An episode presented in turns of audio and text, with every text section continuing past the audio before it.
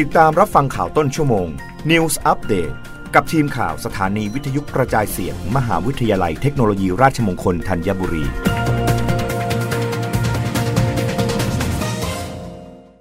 รับฟังข่าวต้นชั่วโมงโดยทีมข่าววิทยุราชมงคลธัญบุรีค่ะ กระทรวงพาณิชย์เตรียมผลักดันสินค้า 20 รายการขึ้นแท่น GI ไทย ในต่างประเทศ เผยปี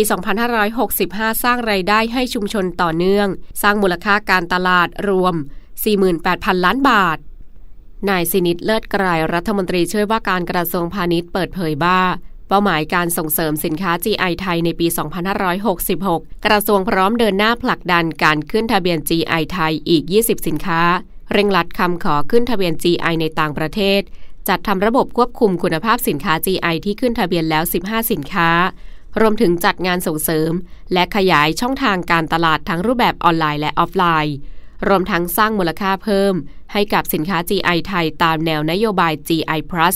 ทั้งการเผยแพร่อัตลักษณ์สินค้า GI ผ่านเมนูอาหารไทย พัฒนาบรรจุภัณฑ์ให้ทันสมัย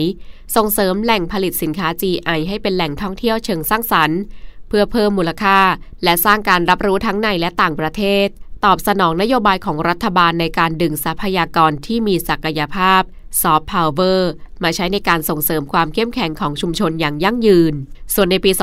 2565 ขึ้นทะเบียนสิ่งบ่งชี้ทางภูมิศาสตร์ หรือ GI ไทย ทะลุเป้าเพิ่มอีก พร้อมส่งเสริมการจัดทำระบบควบคุมคุณภาพสินค้า ขยายช่องทางการตลาดทั้งออนไลน์และออฟไลน์ เพิ่มศักยภาพทางด้านการแข่งขันทางการค้า สร้างรายได้ให้ผู้ประกอบการท้องถิ่น และวิสาหกิจชุมชนอย่างยั่งยืน ขับเคลื่อนเศรษฐกิจฐานรากของไทยให้เข้มแข็ง โดยในปี 2565 ที่ผ่านมาได้ขึ้นทะเบียนสินค้า GI ไทยจำนวน 25 สินค้าอาทิ ปลากระพงสามน้ำทะเลสาบสงขลาข้าวหอมกระดังงานราธิวาสชัยโป๊โพธาราม พุทธานมบ้านโพนและผ้าไหมปักธงชัย ปัจจุบันมีสินค้าท้องถิ่นไทยที่ขึ้นทะเบียน GI ทั้งสิ้น 177 สินค้า